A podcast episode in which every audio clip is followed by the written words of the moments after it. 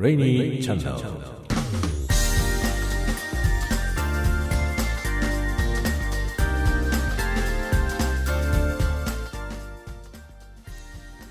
こんばんは、レイニーチャンネル、鈴雨レインでございます。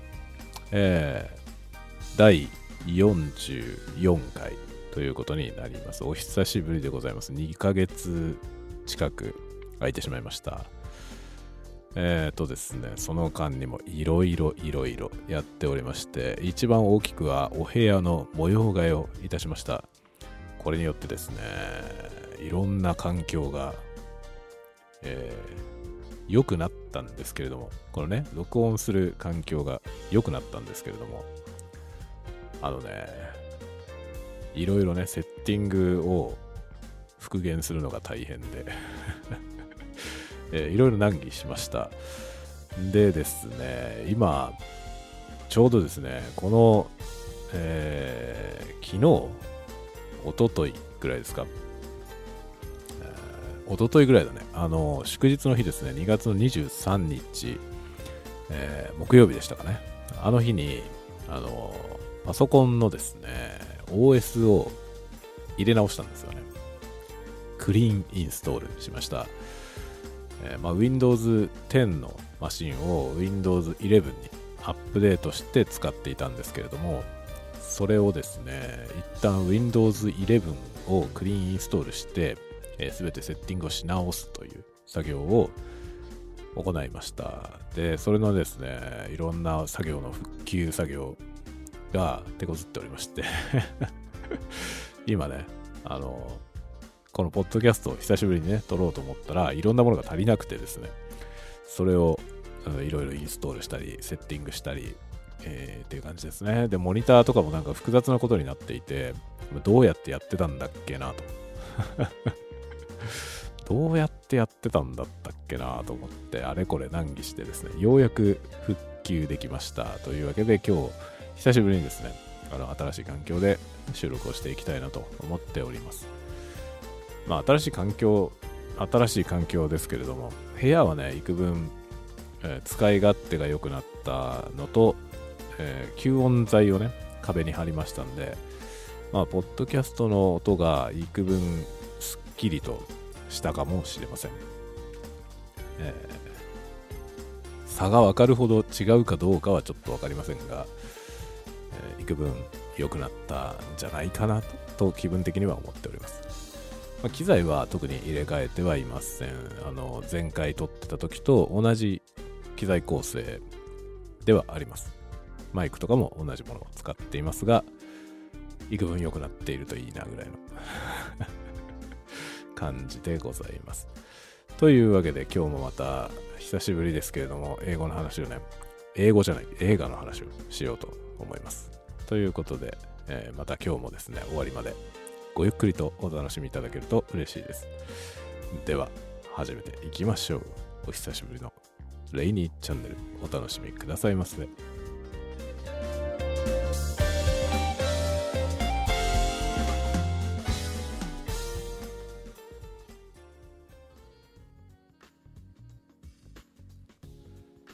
はい、改めまして、こんばんは。鈴雨レインでございます。このですね、今 BGM をね、いじったりなんかするこの機材が以前よりも自分の近くに 自分の近くに来たのでやりやすくなりました。これはなんか快適ですね。えーそんなことはいいや、えー今日はですね、久しぶりに見てきた映画のお話をしようと思います。まあ映画自体は結構見てたんですけど、あの、ポッドキャストをね、撮るのが滞っておりましたんで、久しぶりですけれども、えーっとね、いつ、昨日だ、昨日の朝見てきた映画の話をしようと思います。今ちなみに2月26日日曜日の23時54分、もうすぐ、えー日付が変わるという時間帯でございます。で、昨日土曜日、25日土曜日の朝、朝というか昼ですね、えー見に行ってきました。何を見たかというと、アラビアンナイト3000年の願いという映画です。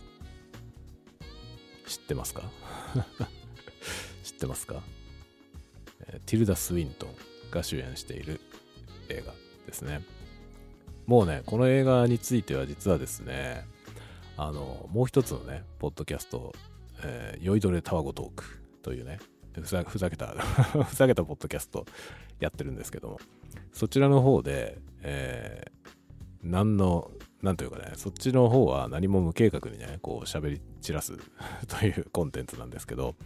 その中で、え、適当なことを言っていたらですね、ティルダ・スウィントンの名前を間違ってまして、えティルダ・ウィンストンという紹介をしてたんですけど、間違ってましたね。ティルダ・スウィントンが正しいですね。ティルダ・スウィントンという、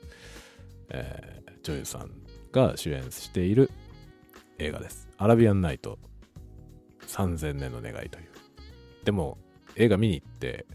えー、驚いたんですけど、あのですね、3000 Years of Longing というタイトルでした。アラビアンナイトなんてどこにも書いてないじゃないかよっていう感じですね。放題はアラビアンナイトって書いてあります。アラビアンナイトの3000年の願いと書いてあるんですけども、現代はですね、3000 years of longing。まあ、longing、まあ、絶望みたいな意味合いですよね。だから、まあ、3000年の願いっていう映画なんですよ。なんか日本語だとそれがサブタイトルみたいになってるんですよね。アラビアンナイトって書いてあって、えー、3000年の願いって書いてあるんですけど、もともとのタイトルは3000年の願いですね。アラビアンナイトってお前勝手につけたの？っていうねそういう感じですね。アラビアンナイトの映画ではなかったですね。え、アラビアンナイトだということは、え、どこにも出てきません。で、アラビアンナイトではありません。アラビアンナイトっぽい感じの話は出てきますが、アラビアンナイトではありませんね。で、まあ、お話としてはですね、予告編でも、あの、やってるんですけど、え主人公、ティルダ・スウィントン演じる、女性、まあ、ティルダ・スウィントンっていう人はもう60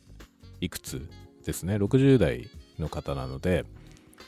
まあ、そそれ相応の年の人物を演じていますね。で、その、まあ、熟年、熟年ですね。中年よりももう少し熟年に近い年齢の方だと思いますけど、えー、そのですね、文学の研究者、博士ですね、博士号を持っている文学の研究者というね、そういう役どころをやっています。まあ、女性博士ということになりますね。で、この人がですね、なんかランプの魔人みたいなね、ランプの魔人みたいなのを呼び出してしまう。偶然呼び出してしまって、で、まあそこから始まる物語みたいな、そういう感じの予告編になってるんですよね。なので、ランプの魔人みたいなやつは出てきますから、アラビアンナイト的ではあります。でも、ランプから出てくるわけじゃないんですよね。ランプから出てくるわけじゃないし、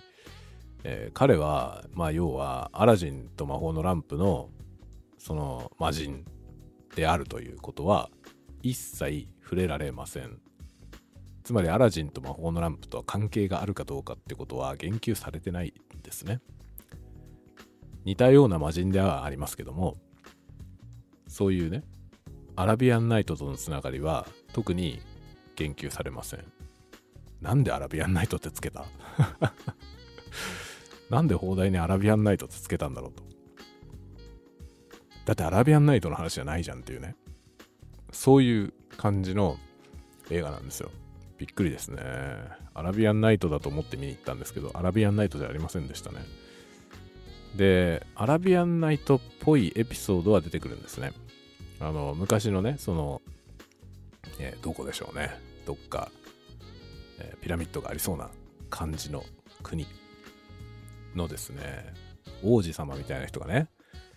なんかこう、戦いに明け暮れておかしくなってしまって、で、その人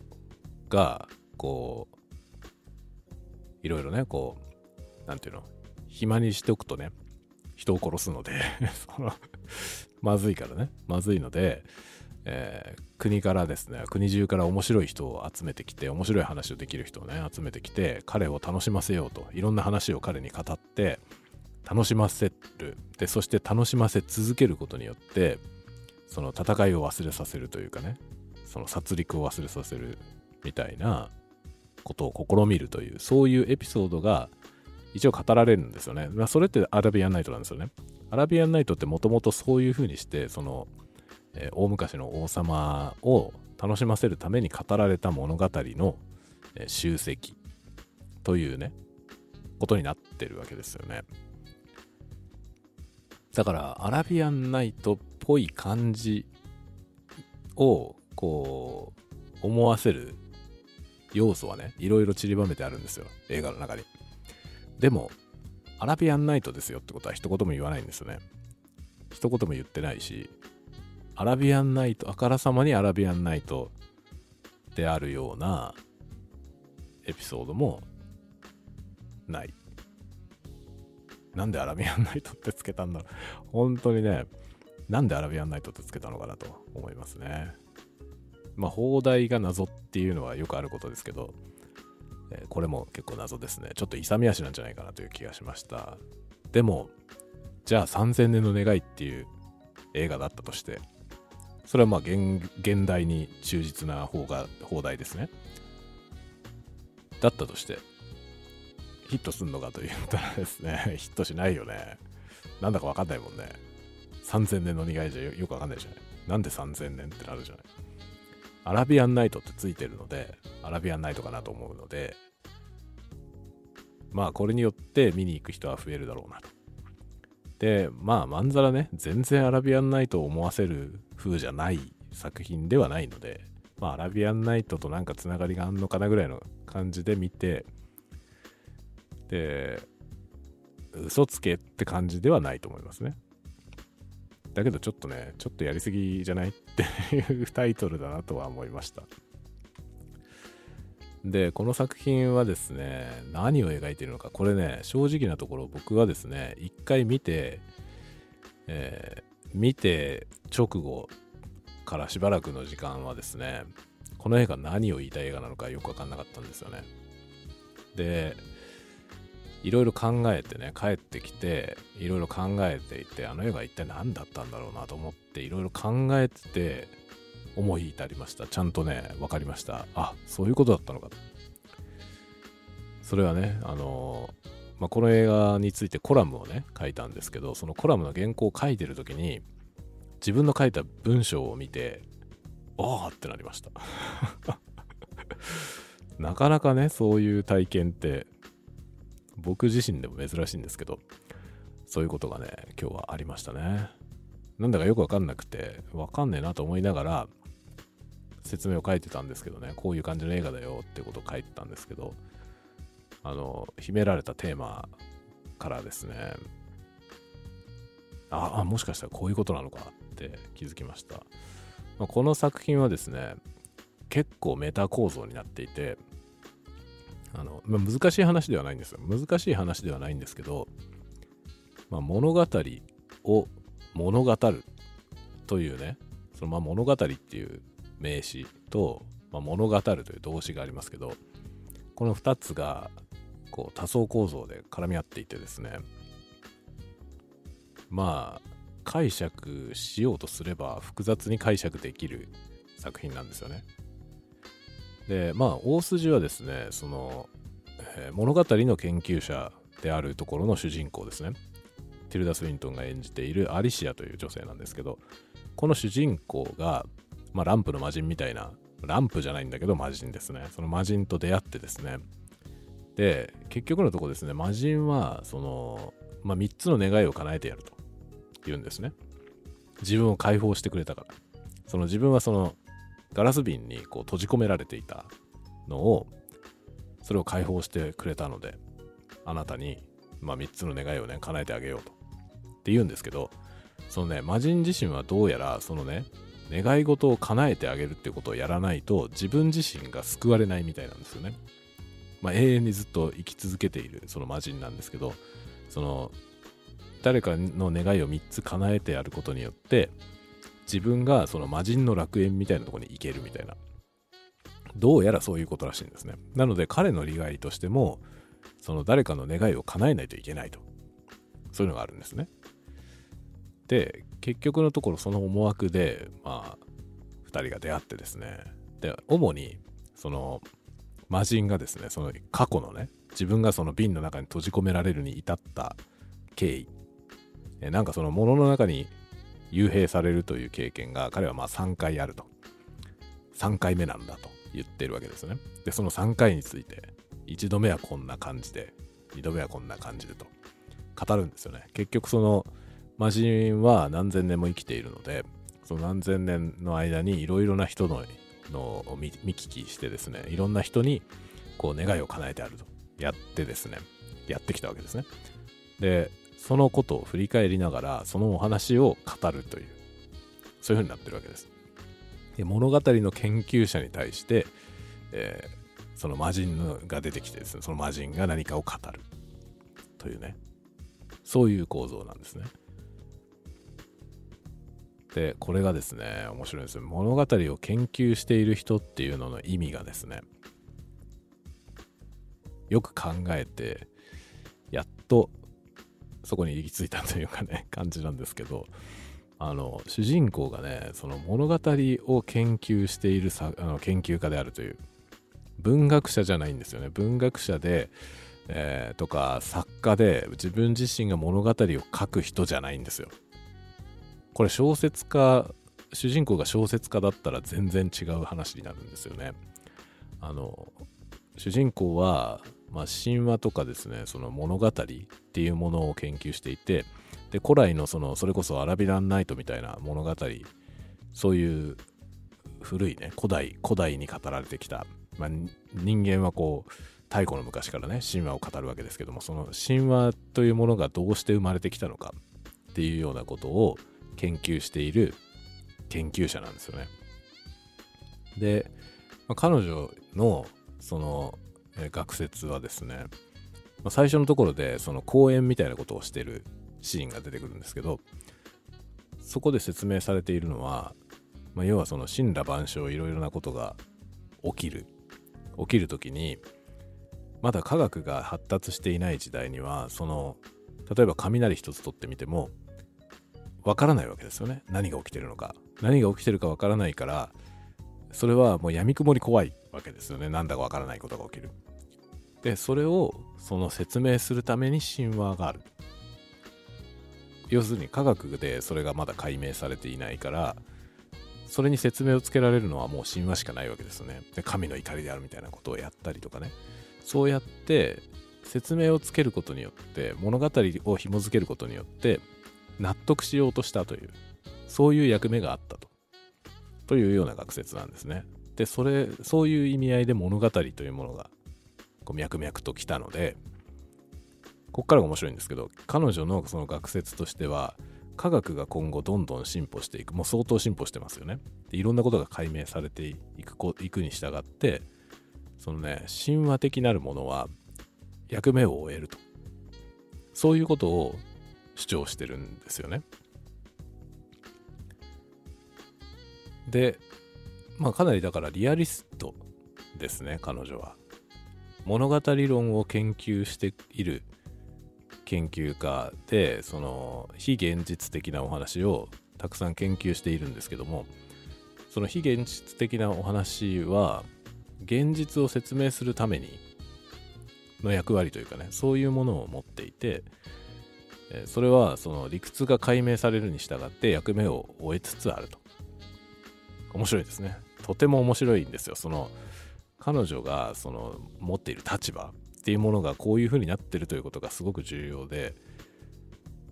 それがね、絶妙ですね。このだから考えれば考えるほどね、この主人公の人物像、設定ですね。そこがもうね、非常によく考えられてるんですよね。まあ要するに物語と何らかの関係性のある人である必要はあるんですね。でも小説家にしなかったところが見事なんですよ。びっくりしました。そういうことなのかと。で、これ何が違うのか。小説を書いている人物だったりとかね、そういうお話を、虚構を創作する人じゃダメだった理由は何かっていうとですね、あの、客観性ということですよね。物語の外側にいる人であるということが重要だったんだと思いますね。で彼女は物語の外側にいてそれを客観的に研究していてでしかも彼女の説は、えー、結構ドライですねでドライなんですけど彼女自身はかなり、えー、想像力の豊かな人で、まあ、空想ねイマジナリーフレンドみたいなものが昔ね昔からいるんだみたいなことを言ってたりとかその魔人みたいなものもね魔人みたいなものが自分の前に現れた時もそれに対してこう何て言うのかな拒絶しないわけですね。受け入れているわけですね。で自分まあその幻覚みたいなものだろうと思ってはいるわけですけどその幻覚みたいなものが自分にとっては、まあ、実在としてそこに感じられるっていうことに対してのねそこに対しての何て言うのかな抵抗が全然ないんですよね。という不思議な人物なんですよ。これがねすごいんですよね。そのそのねなんというか曖昧な設定なんですけどその曖昧さを全部成立させる人物像なんですよね。これがうまくできてると思いました非常に。そしてこの客観性を持って物語を見ている人その人がそのね魔人の語る話を聞いて、まあ、聞き手なんですよ。彼女は聞き手なんですね。で魔人はそこに対してこう物語を自分の生きてきた物語を語る。語るわけです。で彼女はあくまでも物語の研究者としてそのね、まあ、歴史のこともよく知っている。ので、まあ、歴史の話と絡めてね歴史としてはこういうふうに言われているけれどもと。そういう話もあってそれが魔人に言わせると実際はそうではなかった。そうね。このように語り継がれているけどって言っても事実はそうではないって言ってそれを訂正したりとかするわけですね。でそういうようなやり取りがありながら魔人の話を聞いて物語をこう受け取っていくわけですね。でそれをあくまで客観的にずっと見ている。それがですねそので、なんていうのかな。あの、魔人の、そのね、魔人は願いを叶えてやるというわけですね。で、その願いが、願いを言えっていうわけですけど、主人公アリシアはですね、願いがないんですね。自分は充足している。何も望んでるものはないと。不足がない。満足している。現在のね、今に満足をしている。で、孤独なわけですけど彼女は、まあ、夫とは別れていてで幼い時から孤独を好んでいる。自分で好んでいる。ということを言っていて一人で暮らしているんですけどそれに対しても不満もないし何も欲しいものはないと。で願いもない。でその願いがないということを何て言うのかな。あのプライドにしてるわけですよね。意味わかりますか？その僕はこううまく説明できてる自信がないんだけど。そのアリシアという人は自分はね充足していて自分が自立してるわけです。自立している人その、まあ、博士博士ですからね。博士としてやっていてで研究者としてちゃんと講演するようなそういう人であって自立している。わけですね。で熟年の女性ですけれども一人暮らしでそれに対しても何の不満もない。自分でちゃんと全部できている。でそのそのことに誇りを持っている。そしてその魔人が来てなんか心から願うことを言えと。いうわけですけどもない。願いはない。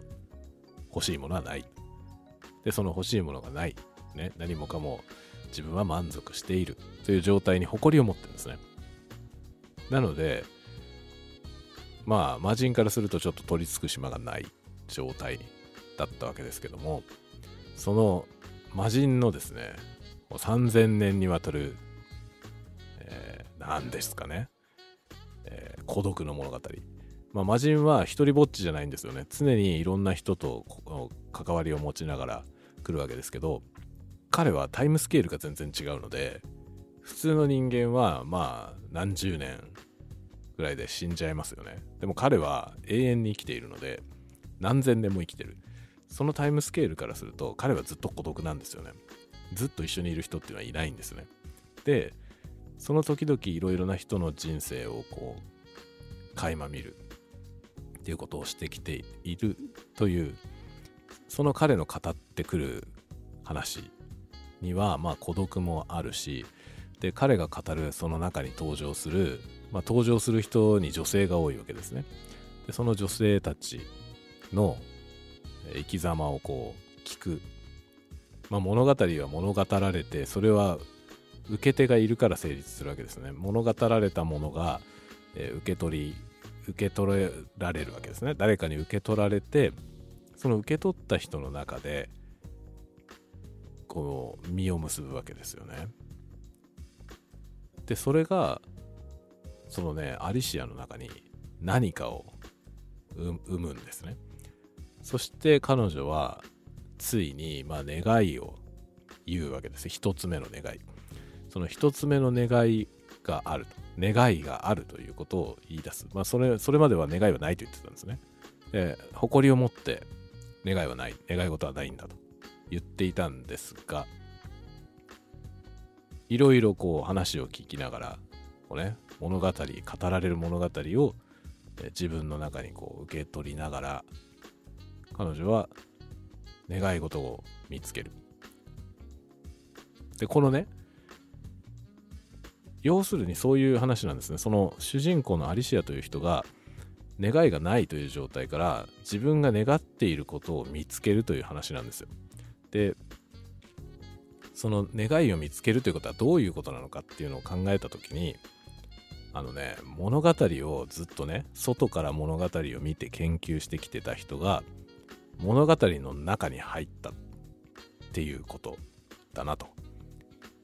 などういうことかというとその魔人はですね自分と関わった人たちの話を語ったわけですね。でそこに対して自分が願い事をするその魔人に願い事をするということはどういうことかというとその魔人はですねまた次の世代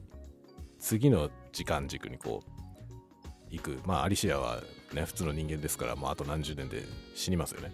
でその死んだ後彼女が死んだ後も魔人は生き続けるわけですよね。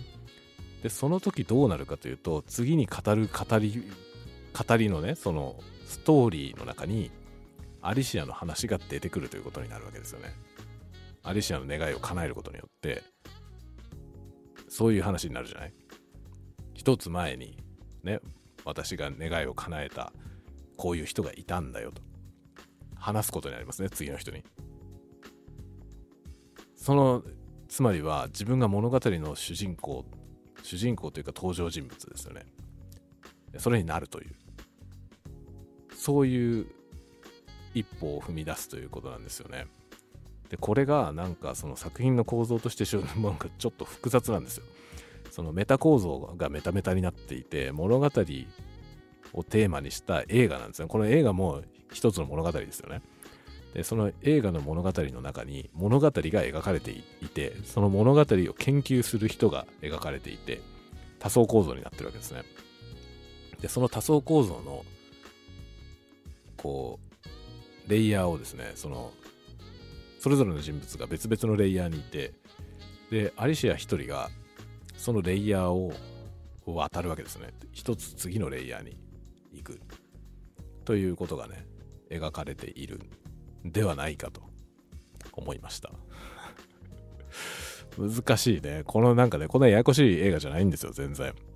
見れば別に何も難しいことはないと思います。何も難しいことはないんですけど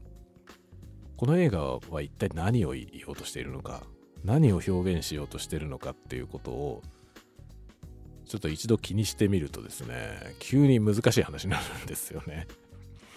だから僕は最初に見て家帰ってきた時点ではこの映画はよく分かんなかったんですよ。あの分かんない要素はなかったんですね。物語的には何も分かんない要素はなかったんです。なんですけど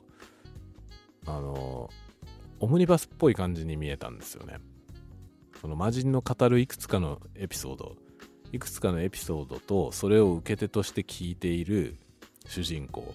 で、主人公は途中からその願いをすることによって、まあ、自分のですね、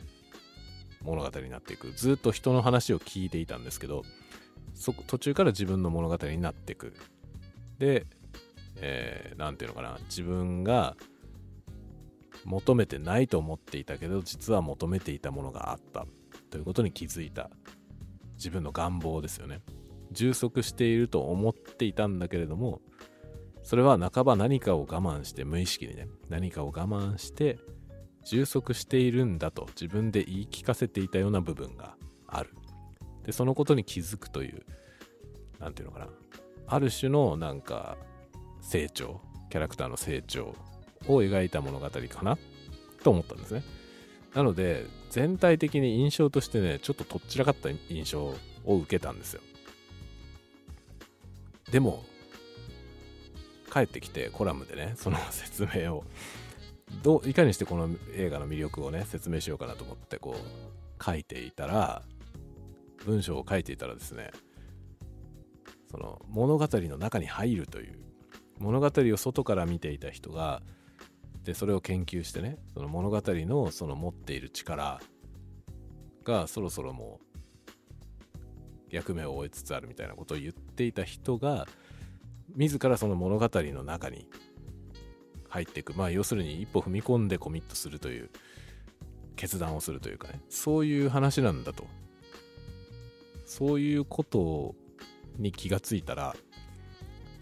なんか急にですねそのメタ構造がふわっと見えて。あなるほど。こういうことだったのか。だからあの二層構造の二層構造って言って正しい。三層ですかね。三層構造のメタフィクションになってるんではないかと思いました。複雑ですね。なんか複雑ですけどそのね別にそんな複雑なことをやろうとしてるわけじゃないんですよ多分。監督もね。別に複雑なことを見せたいわけじゃないと思うんですもっとシンプルなえー、まあ、ラブストーリー、見ようによってはラブストーリーなんですよね。なので、まあ、ラブストーリーを見せる。っていうことだと思うんですけど、そのラブストーリーが、あの、なんていうのかな。もうね、ある種達観したところにいる熟年の人のラブストーリーなので、これはね、結構強く響きますね。あの、特に、あの自分がねもう年齢もいっていてある程度落ち着いている人生活も落ち着いている。気持ちも落ち着いている。でねあの若いといろいろ波風が立つじゃないですか。でそれがだんだん波が立たなくなってきてこう落ち着いていきますね年取ると。そのある程度落ち着いてきてる人たちにぶっ刺さる映画じゃないかなと思いますね。だからあなたは何を願うのか。というね。3つの願いを叶えてやると言って魔人が現れた時あなたは何を願うのか。というね。ことが、まあ、問われるじゃないですか。皆さんもね自分で考えてみてほしいんですけどなんか3つ願いを叶えてやるって言われた時に何を願おうかな。でその時にあこういう願いがあるなって思ったものがそれは本当に自分のね本当に欲しているものなのか本当にそれ？っていうことを本当に掘り下げた時ねどうなんだっていうことなんですよね。それを問いかけているような気がしましたね。でそれを問いかける問いかけ方がこの物語っていうものの多層構造になっているというのがねこれがね実に面白いですね。だからこの監督はですねその物語論物語っていうもののあの可能性を信じているでしょうね。なので可能性がね閉じつつあるということを主張する人物を出してその人がそんなことはないと。自分がストーリーの中に入っていくことによってそのまあもともと多分ねそのアリシア本人も物語というものの可能性をとても強く信じている人だと思うんですね。でも学説としてそうではないことを主張している。というね。だからおそらく何らかの自己矛盾を抱えた状態で今まで過ごしていた。でそのことに自分でも気づいていなかったんだと思うんですよね。それに気づくという話。でおそらくその僕らもね無意識のレベルでいろいろそういうことあるんだと思うんですよね。自分があのこうであると。自分自身について。僕はこういう人である。とかこのように考えている。って思ってることが実はそうではない。そうではないんだけど自分でもそれに気づいていない。あの自分でも偽ってるつもりはないんですよね。ないんだけどでも本心ではないみたいなことが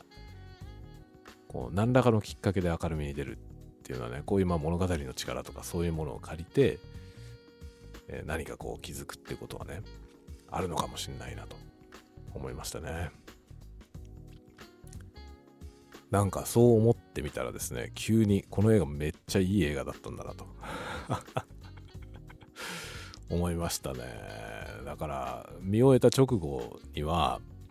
そんなにいい映画っていう印象を受けなかったんですね。ところがですよ、一日考えていたら、これめちゃくちゃいい映画だったんじゃないかと思いました。だから放題のね、アラビアンナイトだけが、なんかもっといいタイトルないかなと思っちゃいますね。アラビアンナイトじゃないもん、これ。ね、だからアラビアンナイトってつけちゃったのはいいのかよっていう感じはしますけどね。はい。まあ、そんなようなことでございました。今日のはね、あの、わかりました何を言ってるか。僕自分でもよくわかんないんだけど、自分の主張してることがね、あの、うまく伝わってる自信が全くないんですが、あの、ぜひですね、皆さんも、この3000年の願い、ぜひ見て、何か感じてもらえたらいいかなと思いますね。まあ、特にね、その、だいぶ落ち着きつつある年齢の方、まあ、僕は今40代の仲間ですけども、えー、僕ぐらいの年からもっと上の方ですね。50代、60代。まあ、ティルダ・スウィントンという人は60代ですから、60代ぐらいの方が見られると、よりいいんじゃないかと思いますね。ティルダのことよくわかるんじゃないですか、もっと。僕もそれなりにね、それなりには理解しましたけど、多分もっと、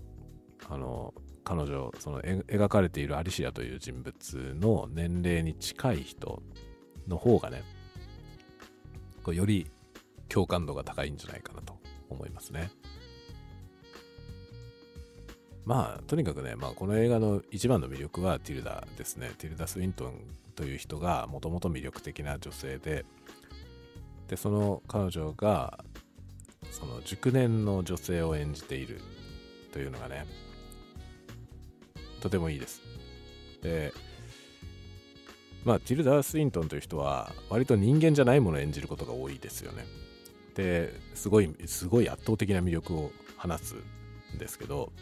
その人間じゃないものをやってね、こう、非人間的な魅力を今までこう、発揮してきた女優さんですけど、今回演じてる人は人間なんですよね。普通の人間で、で、別に超人じゃない。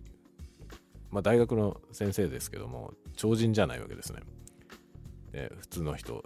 ですね。で、その普通の人なんですけど、その普通の人っていうのが、その、もうなんというかね、ある程度年齢もいって落ち着いちゃっていて、いい意味でも悪い意味でも落ち着いていて、まあ、達観してるわけですよね。で、そういう状態から、こう、ちょっと、もう一段自分の物語ということに踏み込んでいく。で、ちょっとパッション、パッショネイトな感じ、その情熱的なものを少し取り戻していくに従って、そのね、見かけがですね、若くなるんですよね。わかりますかね？その、すごくね、不思議なんですよ。別に若いメイクになったりしてないんですよ。何も変わってないんですよ。何も変わってないんだけど、こう、艶やかな感じになるんですよね。だからすごく絶妙な芝居なんですよね。そのわずかな心の変化が、もう振る舞いにも出てるっていうね。とても若々しく見えるんですよ。そのその瞬間。で急になんかそのシーンによってとても何て言うのかな。若若く見えたり魅力的になったり。で魅力もその変化するんですよね、まあ、常に魅力的なんですけどその魅力の質が変化したりとかしていてその芝居は驚異的ですね。だから人今回は人を演じてるわけですけど人を演じながらにしてこう人ではない表現人ではない表現っていうと変ですけどそのちょっと常人には表現しきれないんじゃないかと思うようなことを表現していてすごいな相変わらずすごい女優さんだなと思いました。まあとにかくね美しいですよ。あのそうたわごとのね たわごとのポッドキャストの方でも喋ったんですけどティルダ・スウィントンっていう人は魅力的ですよね。あのなんだろうねいわゆる美人かというと、まあ、美人まあ綺麗な人ですけどねそのいわゆる美人なのかっていうとちょっと美人というのとは違うんじゃないかと思うんですけどあのなんかね底なしに綺麗な人ですよね。と思いましたね。改めて思いました。なんか年とか関係ないですねもはや。で60いくつで年と年相応にシワも刻まれていて別に若作りをしてなくて一切ね。一切そういうことはなくて年相応な感じなんですけどすごくね美しい感じなんですよ。でものすごい色の服着たりするんですよね。真っ赤な服とかね着たりするんですけどまあ何もおかしくないんですよね。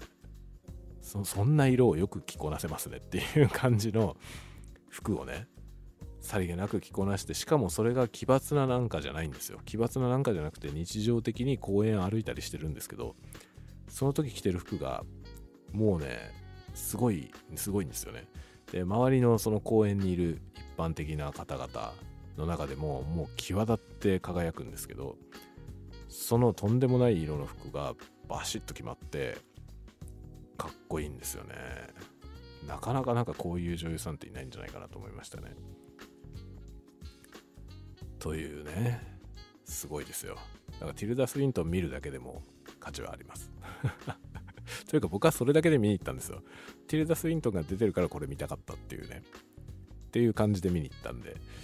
えー、まあ、それでも十分楽しめると思います。というわけで今日はアラビアンナイト3000年の願いという作品をご紹介しました。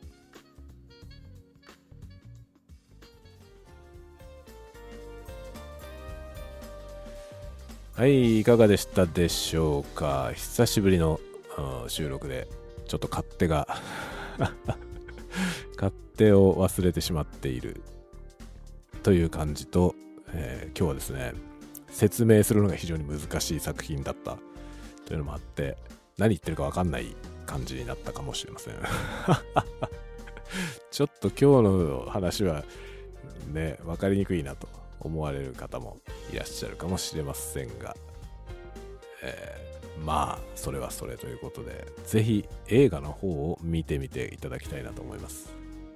ぜひ皆さんも何を感じられるか、えー、何を願うのか